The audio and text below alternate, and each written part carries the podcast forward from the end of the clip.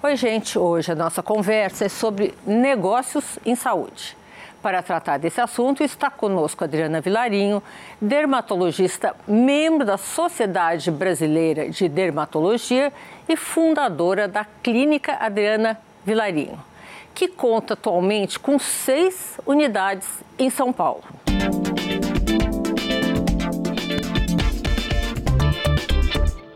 No posto de uma das dermatologistas mais respeitadas no Brasil, ela comanda um corpo clínico totalmente feminino nas seis unidades de suas clínicas. Além desse feito, eternizou seu conhecimento no livro Beleza, a Flor da Pele. Vamos falar agora com Adriana Vilarinho, dermatologista e fundadora da clínica Adriana Vilarinho. Boa noite, Adriana. Boa noite, muito obrigada pelo convite. Estou muito feliz de estar aqui com você. E eu, mais ainda, o telespectador vai ficar mais porque vai aprender muito. Adriana, obrigada pelo seu tempo, primeiro. E vamos começar uh, conversando sobre estética. A estética muda ao longo dos anos, isso vai ser eterno. O que, que você pensa sobre isso? O que, que cada estética combina com cada momento? Eu falo que hoje nós vamos viver mais. Então, como nós vamos viver mais, as pessoas estão mais preocupadas em chegar bem na longevidade. O único problema que eu vejo são os excessos. Então, eu falo que hoje nós estamos voltando a uma naturalização. Então, é, temos muito excesso, excesso de preenchimentos, excesso de procedimentos, procedimentos muito precoces. Mas, graças a Deus, isso é um conceito até mundial nos Estados Unidos, você percebe essa volta essa naturalidade. Então, tirar preenchedor, as pessoas envelhecerem com uma qualidade de pele. Eu falo que é olhar para a pessoa e ver que a pele está bonita, que ela está natural, que ela não precisa ficar com os lábios over, né, acima da, do volume e ficar bem. Então, acho que isso hoje é o que vai seguindo. Lógico, existe uma região, tive na Coreia agora, o padrão de beleza na Coreia não é o padrão de beleza do Brasil. Mas eu acho que você tem que ir seguindo. E vão ter ondas, né? Vai e volta, vai e volta. O que, que te leva a crer que nós estamos voltando para uma naturalidade? Primeiro, as próprias redes sociais. As pessoas começam a se ver muito mais e você faz um comparativo. E eu falo que o paciente tem a cara do médico. Ah, tem gente que eu perco porque vai lá e fala que quer fazer e eu não faço? Tem. É normal isso.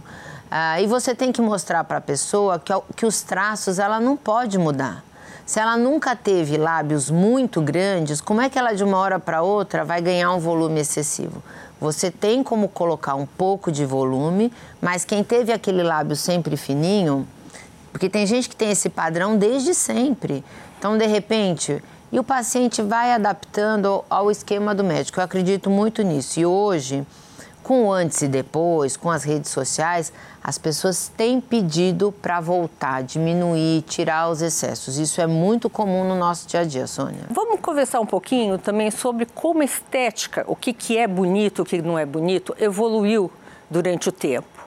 Eu brinco que eu gostaria de ser, eh, ter vivido no século 18, 17, para poder ser comer tudo que eu gosto, não ter que fazer musculação. É. Não, é, como é que isso, como é que você vê essa mudança? E como é que isso se dá? As pessoas primeiro viviam menos. Então as pessoas no século 17, 18 morriam com 35, 40, 45 anos.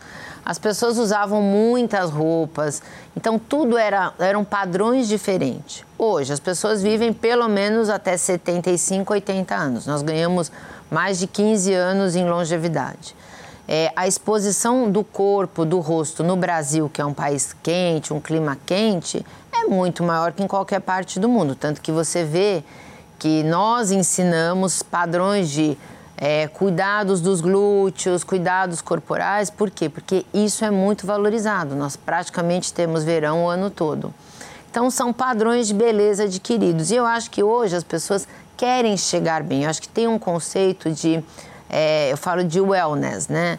As pessoas que, e a pandemia trouxe muito isso, Sônia. Acho que a, pandemia mostrou que nós somos findáveis, que de uma hora para outra pode chegar uma doença dessas e tudo parar.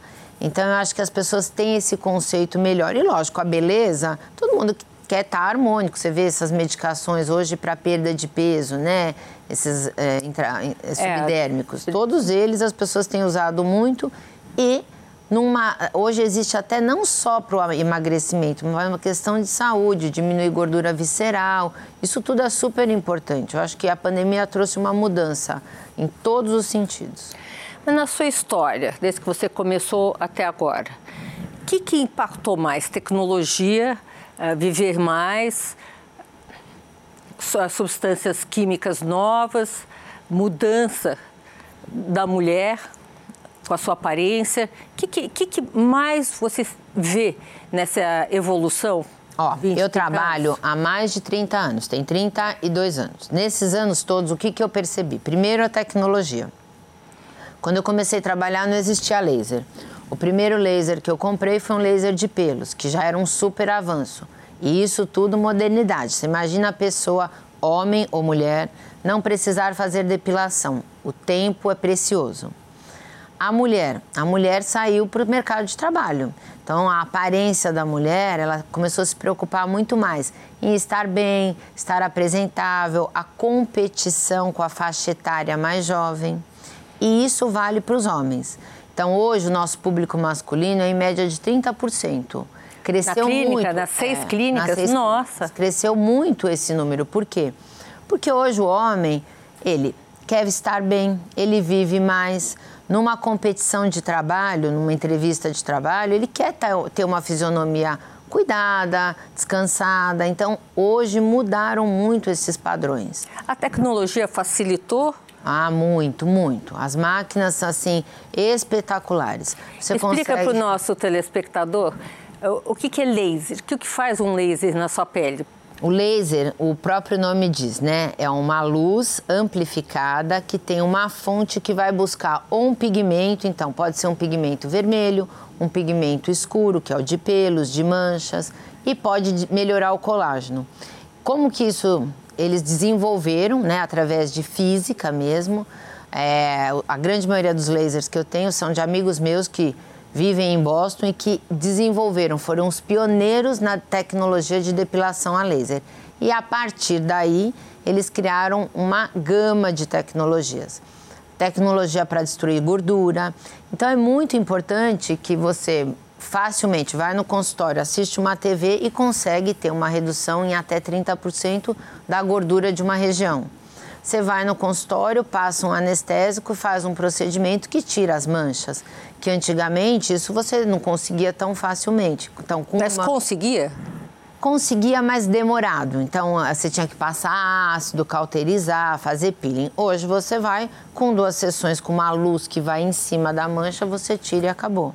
Tratamentos capilares, porque eu digo que cabelo hoje é um Todo mundo quer envelhecer com o cabelo e o cabelo envelhece igual a pele. Então, hoje existem tratamentos, tanto em consultório como em casa, que você vai poder melhorar o aspecto, a textura, a densidade, porque o cabelo vai ficando mais fino quando nós envelhecemos. Isso para os homens e para as mulheres. Então, hoje você tem muita coisa que evoluiu lasers que tratam e você tem uma melhora de tudo isso. Realmente, na minha área, os últimos 30 anos foi uma evolução. Para quem tem recursos e consegue acessar todos esses procedimentos, tudo bem. O que, que você recomenda, daria aqui uma receita aqui no, no, no, no programa, para quem não tem? Quem, po quem ah, pode usar algumas coisas simples para melhorar a pele, uh, para me melhorar a circulação, o cabelo, enfim. Ó, eu costumo dizer assim: hoje os serviços escolas, eu sou de um serviço escola que eu doei os três primeiros lasers que eu comprei. Foi um de pelo, depois foi um de corpo e um outro para textura. Então, hoje os serviços públicos que têm uma faculdade junta, junto, você pode fazer tratamentos com, de graça ou com um custo mínimo, mínimo mesmo, é bem pequeno. Para quem não pode, quem está num lugar mais que não tem esse acesso, o que, que é importante? Você manter uma rotina de higiene da sua pele, pelo menos de manhã e de noite. De noite, porque você chegou do trabalho, a pele tem a poluição, o vento, é, N fatores que a pele está suja, então precisa limpar. E de manhã, porque você dormiu e à noite a pele também ela tem um ciclo, ela respira, então é legal você tirar as impurezas. Lave o rosto de manhã e de noite. Com e... sabão? Sem sabão? Então, normalmente eu oriento com um sabão adequado ao seu tipo de pele. Quem tem uma pele mais sensível, procura um sabão mais suave, é, sabonete líquido. E quem tem uma pele mais oleosa, procura algum sabonete que seja adequado ao controle dessa oleosidade. É, e use um filtro solar. Se eu tiver que indicar um produto, eu sempre oriento: use um hidratante com filtro solar todos os dias. Isso aí já vai ajudar muito. Olha, só para a gente completar esse bloco beleza, o que, qual o impacto hoje que o sol tem na pele e por que ele é nocivo? O sol não é de tudo nocivo. O que acontece é que o sol, em excesso, nos horários que todo mundo sabe, né? Que é das 10 às 2, se você tem horário de verão ou não, isso varia um pouquinho. No verão, no, principalmente no Brasil, nós temos uma incidência maior dos raios de sol, né? Luz UVA, UVB, tem também o infravermelho. E isso é prejudicial no risco de câncer de pele. Todo mundo é, pode ter câncer de pele? Pode. Tanto as peles claras como as peles negras também podem ter câncer de pele. Então é muito importante o uso de filtro solar, principalmente nesses horários. Quem tem histórico familiar deve se proteger mais, mas também o sol é vida, Sônia. Eu falo que assim é importante para o humor, para absorção de vitamina D. Então, assim, com moderação e com proteção dá para tomar sol. É, eu, eu brinco que eu faço muito... fotossíntese, eu preciso é, do sol. Mas para todos muito. nós, até o humor melhora. É vitamina D. Tudo. Adriana, eu vou te interromper um minutinho e já já a gente vai voltar com outros temas. Um segundo só. No próximo bloco, continuamos nossa conversa com a Adriana Vilarinho, fundadora da Clínica Adriana Vilarinho. Fique com a gente.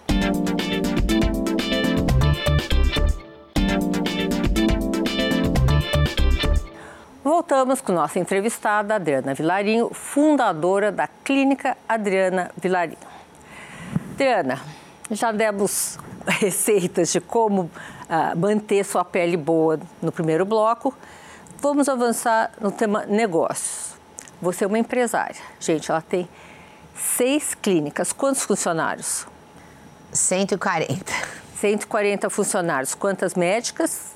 20. 20 médicas essa moça linda treinou toda essa gente para trabalhar como ela trabalha.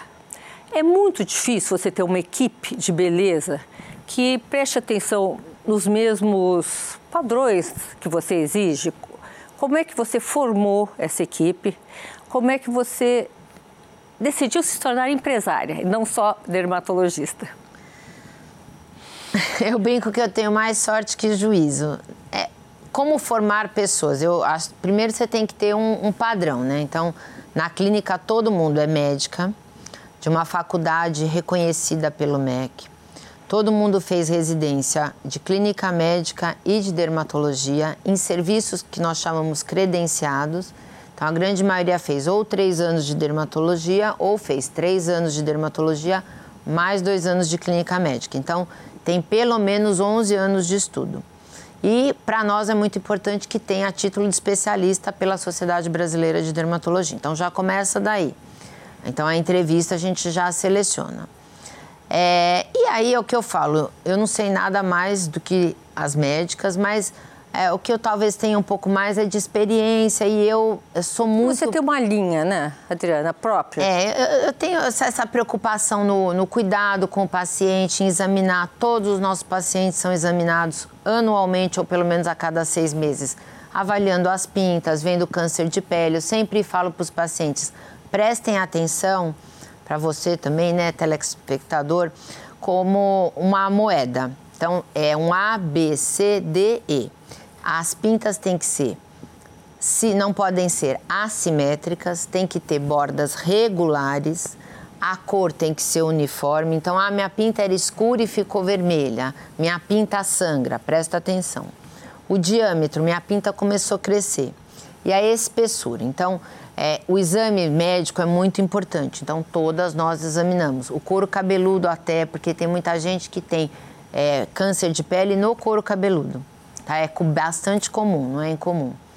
E aí você treina, né? Acho que hoje as pessoas estão muito preocupadas com essa experiência, com esse atendimento, com o olhar, olho no olho, é, o toque, isso é tudo importante. Qual o tamanho da preocupação que as pessoas têm com doenças de pele? Alguém chega no teu consultório e fala assim, vamos fazer um, um raio-x? Ó, vou te falar, cada 10 pacientes, dois ou três pedem, mas eu faço. Tanto faz... eu faço. Então tem paciente que vem a primeira vez e fala: "Não, não, mas eu não vim para isso". Aí eu falo, ó, então eu vou escrever na sua ficha, porque é muito importante o autoexame. Quanta gente que foi para tratar uma queda de cabelo e eu descobri um câncer de pele? Um monte, Sônia, um monte. É, o que, que, você acha é, do, do, da brasileira, o anseio da brasileira por beleza? É muito diferente de outras partes do mundo? Ah, nós temos um padrão de beleza diferente. Você viajando, você percebe quem é latino-americano, né? As pessoas são mais. A brasileira é mais cuidada, ela é preocupada em estar com uma maquiagem. Eu vejo isso até nas nossas colaboradores. Eles, todo mundo põe uma maquiagem independente do nível, um rímel, um batonzinho, o cabelo penteado. E o cuidado, eu, eu, conto que eu tinha uma babá, a babá da minha filha, e que um dia ela falou para mim que 10% do salário dela, não importava quanto, ela gastava em cremes para a pele dela. Bom, vamos voltar um pouquinho a negócios. Você não explicou como você resolveu ser empresária. Foi acontecendo. Na verdade, eu falo que as coisas acontecem. Quando eu comprei a primeira máquina de laser, na minha concepção, quem tinha que fazer o laser era uma médica. E eu tinha que atender e também fazer os tratamentos. Então, o que, que eu fiz? Eu contratei uma médica para fazer lasers. E assim começou. Eu comecei com uma, depois eu fui para duas, depois eu fui para três e hoje nós somos em 20. Fico super feliz porque hoje as minhas médicas já têm outras médicas ajudando elas. Então, eu tenho um grupo de médicas mais sêniores comigo há 14 anos, que hoje tem médicas que ajudam elas. Então, o grupo de todas nós cresceu. Isso é muito bacana você ver. E sempre com esse mesmo padrão. A gente tem muito. Nós Por que somos muito mulheres, Adriana? Isso, você começou assim já? Eu comecei assim, já tentei por homens, é, não deu muito certo, não sei porquê. Gostaria muito de ter um, um, público masculino trabalhando conosco como médico. Justamente você tem 30% dos seus é, clientes. Mas você sabe que eu acho que assim, o profissionalismo é tudo, né? Às vezes as pessoas dizem, ah, os homens vão? Vão. Tanto que nessa nova unidade que nós montamos, nós fizemos uma área bem. Em todas as clínicas, na verdade, nós temos duas salas de espera. Para o homem poder ficar mais à vontade, uma sala mais masculina, as clínicas ficaram bem neutras, a decoração, para você ter esse ambiente que acolhe os homens também. Governança. Você aprendeu naturalmente como gerir uma empresa? Você tem ajuda? Quem faz suas contas? Hoje nós temos todo né, um backup, tudo, tudo, nós temos uma parte de contas a pagar, contas a receber, temos um CFO, tudo. Mas eu fui aprendendo ao longo da vida. Meu marido é empresário e ele sempre quis que eu fizesse cursos, né, de negociação. Então nós fomos para, ele me deu um curso em Harvard de negociação, William Ury. É, e eu, fui, eu sempre tive essa vontade. Eu, eu, olho sempre fora da caixinha, sabe assim? Quando você amplia a visão, eu sempre gosto de ver para onde o mundo está indo, o que, que as pessoas estão procurando, o que, que as pessoas buscam, porque você aprende muito com o que as pessoas também procuram. Como é que você operou na pandemia? Já que os tratamentos são ah, na pandemia nós, é, eu vou, o começo foi realmente um choque, até um dia que o meu marido falou: você tem que conversar com alguém, ou nós vamos fechar as clínicas, ou você vai voltar. E aí nós ligamos para um infectologista, eu fiz uma live de duas horas, perguntei tudo que eu queria, porque eu sou super detalhista. E aí ele falou para mim: você não acha que a pandemia vai acabar dali um mês? Eu falei, eu falei, não. Ele falou: ah, então, vou te falar uma coisa: a pandemia não acaba nem quando chegar a vacina. Então se programe se organize, nós vamos fazer uma cartilha para você voltar. E em um mês eu voltei. Com a clínica adaptada à pandemia, que nós não mudamos até hoje, nós continuamos trabalhando de máscara. Eu pus Propec, foi uma beleza, as clínicas estão todas limpinhas, higienizamos tudo e deu tudo certo. Agora, os clientes tinham medo, eles ligavam para saber como é que ia ser, uh, pediam para todo mundo sair da sala. Sônia, foram ondas. O que eu aprendi? Nós tivemos que mudar as salas de espera, não podia mais ter sofá. Ninguém queria sentar no sofá do lado de alguém, mesmo que tivesse um espaço. Então, poltronas individuais. As pessoas queriam, não querem esperar mais na sala de espera, então chegavam, a gente, nós acertamos as agendas. E no começo, quem já tinha tido queria logo se tratar. Como a cidade estava fechada, as pessoas não tinham onde ir, não tinha shopping, não tinha academia de ginástica, então eles queriam ir na clínica. E eu logo peguei. Quando eu peguei, as pessoas diziam: Bom, ela já teve, então agora estou mais tranquila. então vieram ondas. E tiveram pessoas que ainda estão traumatizadas. Então faz parte. Vou te interromper mais uma vez, só um minutinho. Gente, no próximo bloco tem mais Adriana Vilarinho, fundadora da Clínica Adriana Vilarinho. Não saia daí.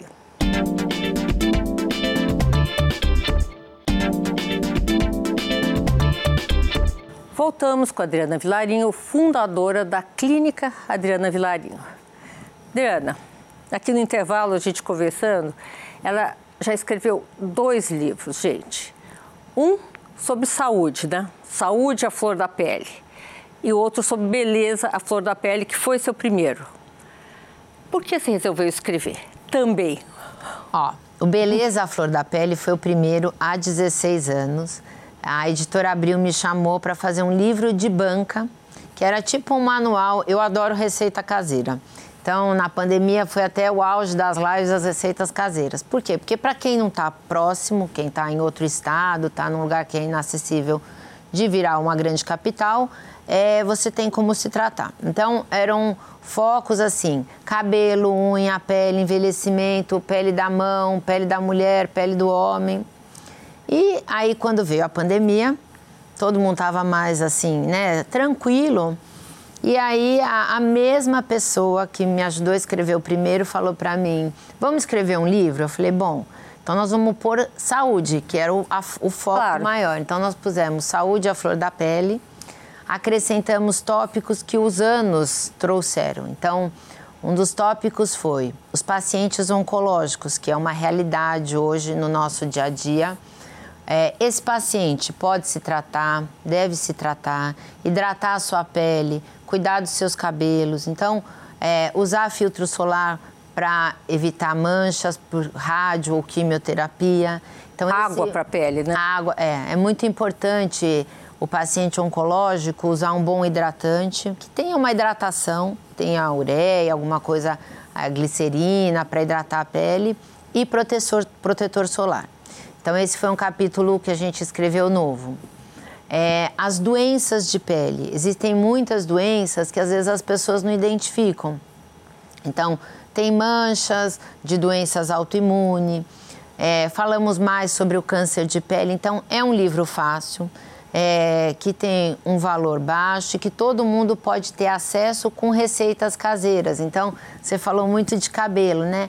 Ah, como que eu posso cuidar do meu cabelo em casa se eu tá caindo? Então, a primeira coisa, dá uma investigada se você está com alguma alteração, né, de tireoide, alguma deficiência de ferro, e você pode hidratar o seu cabelo até com o próprio azeite ou óleo de cozinha, passa um pouquinho de óleo ou óleo de coco, que é tão bom, passa para dormir e de manhã lava. Você vai ver, faz isso uma vez por semana, melhora muito a textura do seu fio. Então, são receitas caseiras. Você começou seu livro explicando que a pele é o maior órgão, órgão do, do, corpo. É, comecei. Né? Falei que é o, é o maior órgão e é um órgão que, na verdade, você, através da pele, consegue detectar muitas doenças internas. As redes sociais, como é que você usa as redes sociais para divulgar seu trabalho, para ensinamentos, enfim, além do livro, né? É, as redes sociais são o nosso, hoje, cartão de visita. Ninguém mais te pede, né? Eu sou da época que todo mundo tinha cartão. Hoje alguém, você vai num lugar, alguém te fala, qual o seu cartão? Não. Então hoje é qual o seu, Instagram, qual a sua rede social. Eu acho que as redes sociais tem que ser muito parecida com o que você é no seu dia a dia, no, no, seu trabalho. Cada um tem um perfil, né? Tem pessoas que se expõem mais, tem pessoas que se expõem menos. Eu adoro a parte educativa, então, em lives, lives com outras especialidades. Então, no mês da mulher, maio, né, nós fizemos bastante live com ginecologista, prevenção de câncer de mama, autoexame, altos cuidados é, a parte cardiológica. Então, eu tenho bastante amigos que vão fazendo lives. Então, eu acho que esse ensinamento é super valioso e na pandemia foi assim uma grande bênção para as pessoas que conseguiram ficar muito mais tranquilas através das lives. E a rede social é uma realidade, então não adianta você ir contra. Adriana, você é, vê muito na, na, na sua clínica pessoas que não gostam das suas próprias aparências, como é que você encaminha alguém para um procedimento dermatológico ou para uma plástica, por exemplo? Então, depende do grau de expectativa. Tem, é, eu sou dermatologista, então os nossos procedimentos vão melhorar, mas não como uma plástica. E tem uma hora, para quem nunca cuidou da pele, que a dermatologia não vai ser eficaz. Então, aí a indicação é para uma cirurgia plástica. Uma boa cirurgia vai durar em torno de 10 a 15 anos. É o que eu falo, não dá para ficar fazendo uma a cada 5 anos. Então tem uma hora que ou a pessoa opta por fazer ou ela vai entender que ela vai envelhecer, não talvez tão esticada, mas vai envelhecer bem. E eu tento explicar muito bem isso para as pessoas. Na sua experiência, conversando com essas pessoas, ela tem, as pessoas têm dificuldade em envelhecer, é uma dificuldade natural, né? Todo mundo tem. Tem, tem gente que é muito menos uh, preocupada com isso, tem pessoas que são muito mais. Como você detecta isso e também como você lida com isso? Você também faz um papel de psicóloga, ah, psiquiatra? Todos não? nós, todos os dias. Eu falo que nós temos que estimular os pacientes a criarem valores. É, existem valores, a beleza, pode para alguns é um grande valor, mas que isso nós, ninguém vai ficar com a pele de 20 anos com 60, não tem jeito. Mas nós temos que criar outros valores, nós temos que valorizar o que a gente tem de bom, entendeu? Ah, eu não quero fazer uma plástica, ótimo, vamos tratar a sua pele, vamos melhorar a sua textura, vamos deixar a pele mais hidratada e vamos seguindo assim, entendeu? Eu, eu, eu costumo falar para as pacientes, esse não é o único valor da vida, né? Não é. Não é, pelo amor de Deus. Nós vamos viver muito mais. Tem gente que fala para mim, ai, como é ruim envelhecer. Eu falo para a pessoa, Vou te falar uma coisa, só não envelhece quem já morreu. Graças a Deus a gente está viva, eu amo viver, então eu falo, pelo amor de Deus. Né? A pele reflete a alma? Ah, reflete. Quem está de bem com a vida, a pele ela é mais luminosa. Eu costumo brincar que até os procedimentos dão mais certos. Porque quem está de bem consigo mesmo, a pessoa é mais feliz, tudo dá mais certo, sabia? E você vê isso no dia a dia. A pessoa tem gente que vem, tudo não tá nada tá bom, tudo reclama quando você vê, até o procedimento não fica dentro da expectativa. E tem pessoas que estão são tão leves que tudo flui bem, tudo dá certo. Então eu falo que a alma é um reflexo da pele. Né? E olha, a, a, a genética é, tem uma, um porquê de você é, envelhecer, por exemplo, enxergar, né? Você vai ficando mais velho, você enxerga, enxerga menos. menos. E você enxergando menos, você enxerga menos as suas rugas e as dos outros também. Será que não, não é um, uma coisa ligada à outra? Tudo, né? Então, até a musculatura memória. dos olhos, a memória, tudo isso vai mudando. Acho que a gente tem que aceitar e aceitando, melhorando o que dá para melhorar. O que não dá, aí existem outros procedimentos mais invasivos e aproveitar quanta gente né, que quer viver e não pode. Então eu falo que viver é uma benção de Deus. E prestar muito, muita atenção na saúde. Né? Muito. A saúde, a é, saúde é tudo. Quem, se eu tiver que dar um conselho, cuide, faça pelo menos uma atividade física 20 minutos, três vezes por semana. Tente ter uma alimentação mais saudável e cuide da sua saúde, que é o bem mais precioso que nós temos. Adriana, adorei conversar com você. Obrigada pelo seu tempo. Imagina, que bom ter obrigada. você aqui. Quero que volte outras vezes. Pode chamar. Eu queria que você deixasse um recado para o nosso telespectador. Olha, use filtro solar todos os dias, com fator 20 já está super bom, não precisa mais do que isso. E cuide da sua saúde, porque é o bem mais precioso que nós temos. Obrigada, Adriana. Gente, o programa de hoje está terminando. Semana que vem, eu, Sônia Raci, tenho um encontro marcado com você, direto dos estúdios da Band, aqui em São Paulo. Até lá!